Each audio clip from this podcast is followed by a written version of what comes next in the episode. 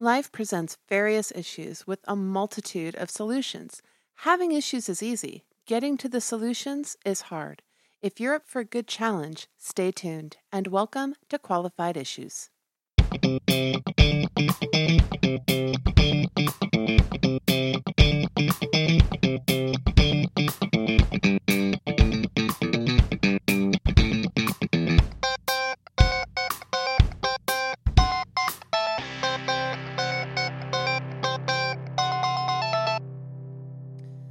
Welcome. I'm Carissa Galloway. I'm a licensed professional counselor in this great state of Texas.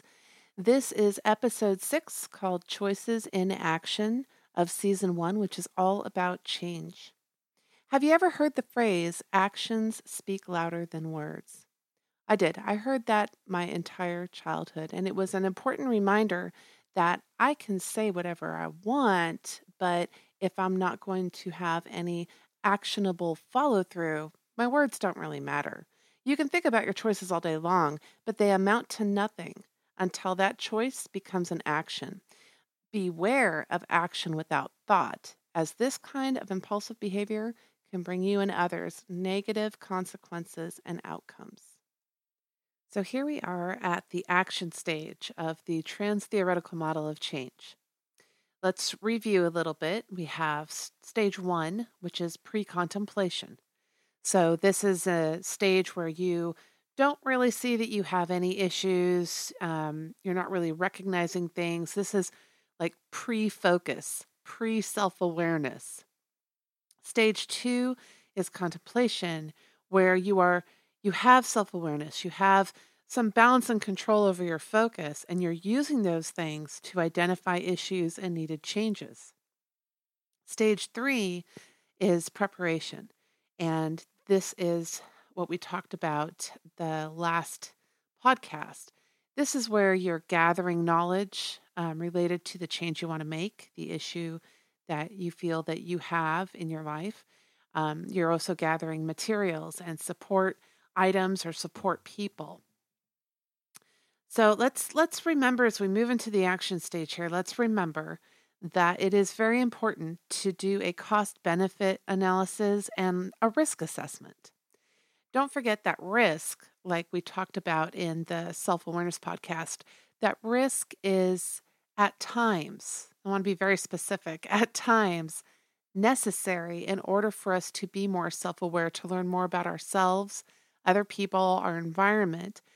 I would never ever encourage or condone anybody to do to take a risk that is illegal, that is going to have a negative outcome for yourself or somebody else. So, when we're talking about risk assessment, we're talking about, well, if we go to the oral care example, um, I need to get a new toothbrush and I have X amount of money. And even though this super fancy toothbrush is the one that I, I really want, I also know that it would be risky for me financially to go and buy that. So you want to kind of weigh the pros and cons, again, cost benefit analysis, and this includes your relationships. Not everybody, unfortunately, will be supportive of the change that you're making. Depending on the change that you're making, some people may leave your life. There's one of two reasons for this. Either there is something that you're doing wrong, or they're not the person you thought they were. And this is where we would go into like boundaries and uh, sort of the term misery loves company. That is something to be aware of because if somebody is sort of down in their hole of misery, they don't like being down there by themselves. So often they will try to bring people down with them. So if you're making a change that they probably need to make in their life, and you're not willing to be stuck in that place with them, those that's a good example of somebody who might leave your life. So this is again part of doing this risk assessment, cost benefit analysis. Um, another question you want to ask yourself is Are you prepared for these challenges and hurdles? And I know I touched on this in an earlier podcast, but if you don't feel you are prepared for those, Go back to the preparation stage, maybe even contemplation stage. You probably have more to think about. You may need to rethink, um, possibly recreate goals and steps. Um, if you do feel you're ready for the challenges and hurdles, then you're good to go. You're good to go. Uh, the next item that I wanted to talk about here is accountability. I don't know very many people who like that word accountability. Um, what we're talking about here is you are the only one responsible for the effect or outcome because you are the only one responsible for making the choice. This is related to locus of control, okay, internal versus external. Remember, internal locus of control is you recognize that you are a living human being in the world and that what you say and do matters. It makes a difference, and that what you say and do has outcomes and effects for yourself and other people. And those outcomes could be consequences, those outcomes could be rewards. Uh, external locus of control is where we're pushing more towards it's somebody else's fault that this happened. Okay, so um, when we're talking about accountability, though, this is where we want to focus more on internal locus of control. Okay, the phrase, no one put a gun to your head, comes to mind. I've heard that before where I, uh, in my you know adolescence, as most of us do, made a bad decision and I wanted my parents to make up for that. And what do I hear? Nobody put a gun to your head. You made this choice on your own. Therefore, you have to suffer the consequences so that you can learn not to make that choice again. Um, a really good metaphor for accountability, and I just I came up with this. I don't know if it's going to necessarily um, uh, be under, understandable, but surgery for a broken arm. Okay, surgery is painful, but if you choose not to get it, your arm will always be broken. As an adult, this would be your choice. Therefore, you are the only one to blame if your arm remains broken because you chose not to have surgery. Okay, so that is that adult with the broken arm having to be accountable for choosing whether or not to have surgery for that arm. Now, of course, there's the possibility of mitigating factors. These are not the same things as excuses, okay? Um, Merriam Webster Dictionary at merriam-webster.com, merriam webster.com uh, the definition for an excuse is defined as an action, a verb. It's, quote, to try to remove blame from, unquote. Okay. And mitigating factors might include uncontrollable circumstances. There are some things that are out of our control. Um, so if you're trying to make a change and you want to go back to school and maybe the school shuts down, that's out of your control. Okay, so you might have to readjust your, your steps to reach your goal of higher education, for example. Okay. It is also important to make sure that you are self aware and focused when it comes to accountability.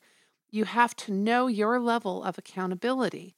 Do you take responsibility for your choices, your actions? How well can you focus on the task at hand? Can you recognize when you are or need to take ownership of your choices and actions? This goes back to the phrase, not my problem. Is this something that you are responsible for, that you need to be accountable for? Or does that belong to somebody else? Does that responsibility and accountability belong to somebody else? If the answer is yes, then you can at least think the phrase, not my problem. Okay, so let's move into taking the first step. For some people, this is a very anxious or scary thing to do. Um, but I want to go bring back in the idea of the importance of internal locus of control and self efficacy.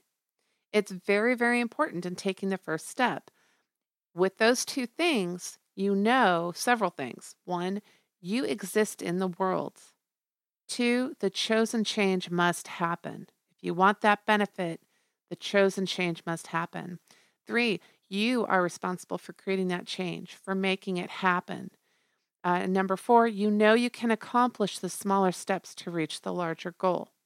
So again, if you're not um, in the know about you know internal locus of control and self-efficacy, I really encourage you to go back to the beginning of the season one um, about change and just start uh, listening to the episodes in order. There is, I want to say it was um, uh, number three or four, I believe, that talked about internal locus of control and self efficacy. Um, in taking the first step, we also want to be able to overcome nervousness, anxiety, fear. So, this is where we go into kind of some therapeutic tools. Uh, again, if any of you have been to therapy, you've probably heard these before. Um, the first one is slow, deep breathing. And I'm not going to go into the specifics of these tools right now. Um, the second one is grounding, uh, mindfulness, meditation, reminding yourself of why you're making this change, and making sure you're leaning on your supports. Okay, leaning on the supports is like using crutches until you're strong enough to walk on your own. Everybody needs help sometimes. Remember, when we're making a change, we're basically creating a new habit. So, again, focus here is really important. Repetition is helpful in forming new habits that lead to long term change. So, when it's time for you to go to the next step, you really want to use that focus to to hone in on what it is you need to do when you need to do it. Um, and don't forget what neuroplasticity is. This is sort of our motivational reminder that change is possible. Uh, psychologytoday.com. This was a staff article with no date. Uh, the title's Neuroplasticity. And the definition of neuroplasticity is, quote, the ability for the brain to adapt or change over time by creating new neurons and building new networks, end quote. Again, a good reminder that change is possible. Another article related to um, habit building. Uh, this is also psychologytoday.com by Dr. Eileen Berzane in February 2020 titled Six Powerful Ways to Build New Habits. Uh, the doctor talks about building awareness, self awareness. Um, number two, making choices. What I would say about that is we have to choose each day to act in a way that reflects the change we want. I'm sure you've heard the phrase, be the change you want to see. That includes being the change you want to see in you, in your life. Okay. The article says, quote, attach a new habit or behavior to something you do regularly. So if you already listen to music or um, listen to a podcast for like half an hour to an hour in the morning and your goal is to lose weight, maybe listen to that while you're on a treadmill running or while you're going for a walk. So attaching a new habit or behavior to something you already do regularly. Um, I would also include with this be mindful of why you're making the change. Again, reminding yourself, focusing on that motivational reason why that, that change was chosen by you. The article also says, quote, start with a simple plan. So if you go back to the last podcast, we talked about goal setting. And I would remind everybody to use SMART goals specific, measurable, achievable, relevant, time bound. And two, when it comes to goal setting, when it comes to eh, creating a simple plan, make sure that you go back to the preparation stage. You might need to go and look at okay, this is what I've thought of in contemplation stage. What else might I need to do in order to achieve the steps to reach that goal? And the final thing the doctor says in this article is quote, remember the quote why unquote unquote. I don't know if i should should do that but remember the why and i've talked about this before um, the why of pretty much everything. Is why i decided to become a therapist. When we're changing something in our lives whether it's internal or external we want to remember why we're doing it okay? So for habits generally we say two to four weeks to form a new habit or get rid of an old one so, patience. You have to be patient. Patience is a virtue. You are not superhuman. You are not perfect. No one is. Okay. Secondly, don't give up. You may need to constantly remind yourself of the why behind your choice to make the change. You may need someone else to remind you as well. Number three, don't catastrophize setbacks. Catastrophic thinking can be a huge barrier. Um, if it does persist, Lean on your supports. You might need therapy to help overcome this type of thinking, but don't let it slow you down or stop you. Um, catastrophic thinking is where something happens and you your brain immediately goes to the worst case scenario. I've found that particularly with clients with ADHD, this this happens often and it happens very fast. So do some research and and I will go eventually into um, some CBT methods in a future podcast, but catastrophic thinking is not going to be helpful. So, if you know that your brain tends to go there, maybe in the preparation stage where you have ways to get over barriers and hurdles and everything, maybe do a little research and figure out what's going to work for you to challenge that catastrophic thinking. Remember, too, you are only human. Everyone makes mistakes, everyone makes bad choices. It's important to differentiate between those two. A mistake is not something you necessarily choose to do. Um, so let's say that you're learning how to type, you, you know, and you, you don't really have all the, the skills that you need for it yet, and you make a mistake. Okay, that's that's something that's not intentional. Okay, a bad choice is something you chose to do where the outcome would most likely be negative, and you at least had an idea that it probably wasn't a good idea. So, but remember, everyone makes mistakes everyone makes bad choices. Okay. Now, I want to move on really quick to um, talking about challenging your own thinking. This is along the lines of cognitive behavioral therapy, and I like to bring in the ABCDE model. The ABCDE model is an acronym. A is for activating event, B is for beliefs about that event, C is for consequences of your beliefs about that event, D is disputing irrational beliefs, and E is the effects of disputing those rational, um, sorry, irrational beliefs.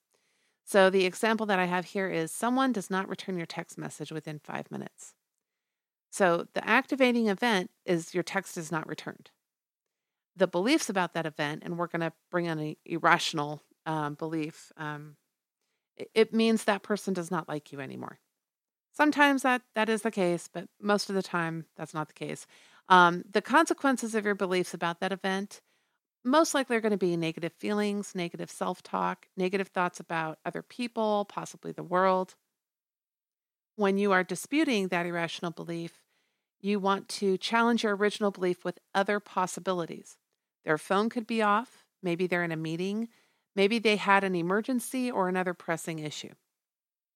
And hopefully, the effects of disputing the irrational belief is that you would experience less negative thinking and have more open and positive thinking. So, now I am going to provide just different kinds of thinking that can be problematic when you're trying to reach a goal. Um, this comes from Carol Vivyan. It's from a series of worksheets. I cannot find it online anymore.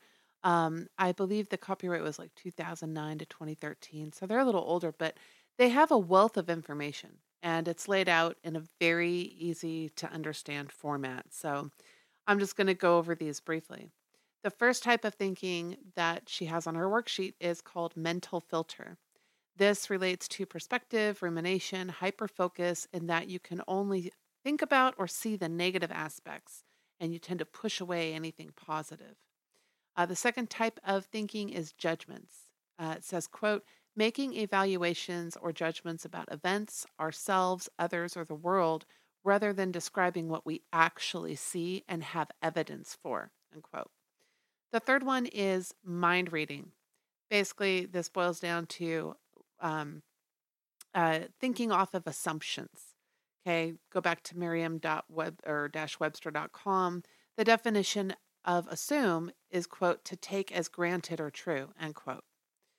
Um, uh, the fourth one is emotional reasoning. This is where you're allowing your feelings to dictate your reasoning instead of factual information informing your reasoning. So, again, you're having emotional thoughts, uh, or I should say, emotional reasoning instead of fact based reasoning. And especially when you're setting goals, making a change, trying to keep yourself motivated through that change, you definitely want to go off factual reasoning. So maybe you're a little tired, you're just feeling a little bummed out, maybe, but our facts can tell us we're still physically able to do whatever the task is at hand. The next kind of thinking is prediction, basically being a fortune teller. Unless you have a supernatural gift chances are you cannot see into the future. The reason this kind of thinking prediction is dangerous is because you might be in a bad mood, you know, and, and then you might start ruminating, and then you're going to predict, well, I'm not going to be able to do this anyway. So I'm just going to stop. So try to stay away from prediction. Okay. Uh, the next one is mountains and molehills. It says, quote, exaggerating the risk of danger or the negatives, minimizing the odds of how things are most likely to turn out, or minimizing the positives, unquote. Maximizing and minimizing mountains and molehills. These are not things that you want to do. Again, go back to the idea of using what you know, your factual information. The next type of thinking is compare and despair. She describes this as, quote, seeing only the good and positive aspects in others and comparing ourselves negatively against them, unquote. Everybody has this example in their lives. It's called social media. I have had countless number of clients who come in and say, you know, I my life is not going as good as it should. And when I ask them what evidence they have for this, it's usually a friend or a family member on Facebook, um, on back in the day, MySpace, um, on Twitter, on one of the social media apps. And so we have to talk about okay, we are kind of doing the compare and despair thing. I don't always use those exact words, but um, you're you have to remember that when you go on to those sites, people typically don't put up their most lousy day, right? They're going to put up something that's going to make their life look absolutely spectacular. So please, please, please do not use social media to inform how good or bad your own life is going. All right, the next one is something we already touched on, which is catastrophizing. She says, quote, imagining and believing that the worst possible thing will happen, unquote. There is a relationship here to past experience, especially trauma. And again, if you've had any trauma, I really encourage you go seek a mental health professional out for some therapeutic guidance working through that. If you don't have trauma though and you're dealing mostly with past experiences, so maybe you've tried this change before and it didn't work, instead of catastrophizing it, please go back to the preparation stage and remember how we talked about looking at how we can get past um, barriers and hurdles Catastrophizing is one of those hurdles. So d- please don't allow your past experience or past results to determine uh, whether or not you think you're going to be able to do this. Okay, we don't want it to determine our self efficacy. All right, the next one is called critical self. Uh, boils down to consistent negative self talk. I'm so stupid. I'm so dumb. Um, I'm not accomplished. I'm not uh, successful. I never will be. These are all really negative ways to view yourself, and these are not going to help you reach your goals. The next kind of thinking is black and white thinking. There are no gray areas. Everything is black or, or white.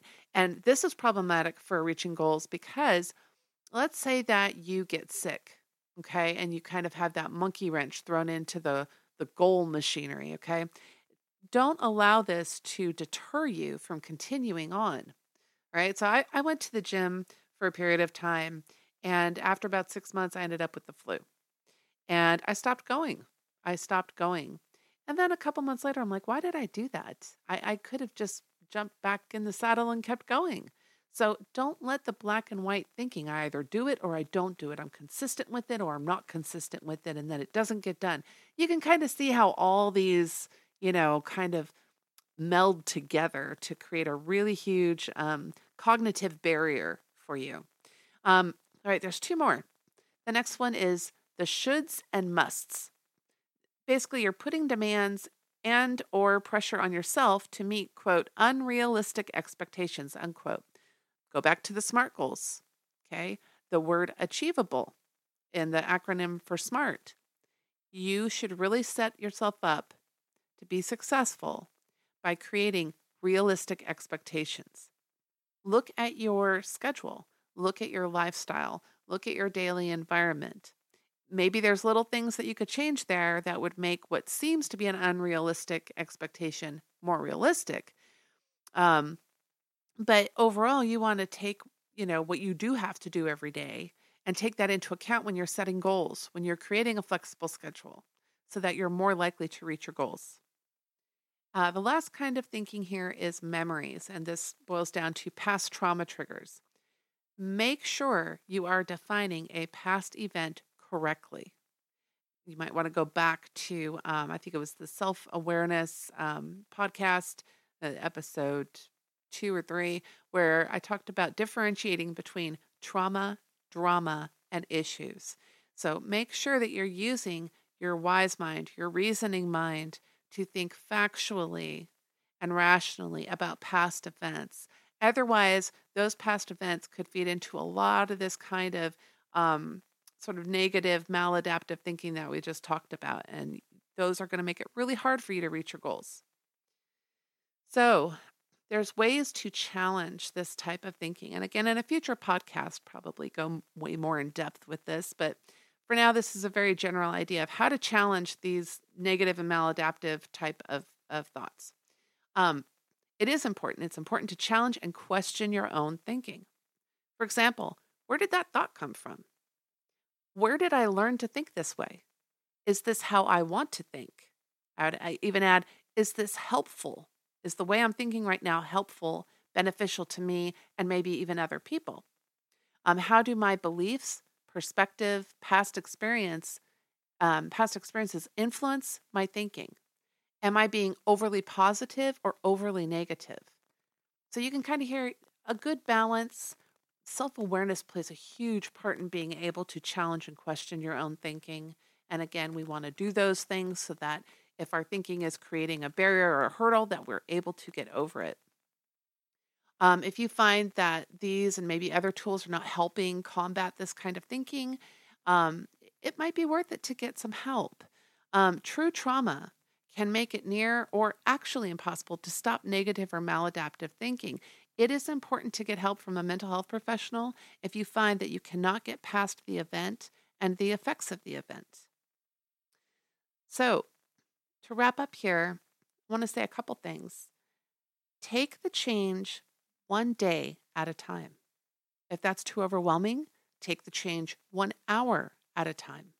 Just like breaking larger goals down into smaller steps, you may find it less overwhelming to break each day down into more manageable time periods. And the last thing I'd say is reward yourself. If you go back to, I touched on it very briefly, the idea of self care. You are worthy of good things. You are a valuable person and you are worthy of good things. When you are taking on a challenging change, it is important to reward yourself for completing each step and goal. For example, if you are trying to lose weight and you have lost the first five pounds, reward yourself with a new book, board game, art kit, etc. You want something that is not going to go against your overall goal, but is also something you will enjoy and that will motivate you to keep going. So please, I encourage you if you if this is the first podcast that you've heard and you're confused about terms like self-awareness, um, internal locus of control, self-efficacy, all these things, I really encourage you to go back to the very first podcast and just start listening straight through so that you can get the gist of the the, the pathway that we're taking here to reach goals and to make those changes. So thank you so much for joining me. If you have any questions or comments, feel free to email me at fortheloveoftherapy at gmail.com. That's fortheloveoftherapy at gmail.com. Please remember that a podcast is never a good substitution for therapy with a mental health professional. If you enjoyed this episode, please leave me a comment, um, rate, review, share. Um, again, this is Chris Galloway with Qualified Issues. I hope you will join me next time.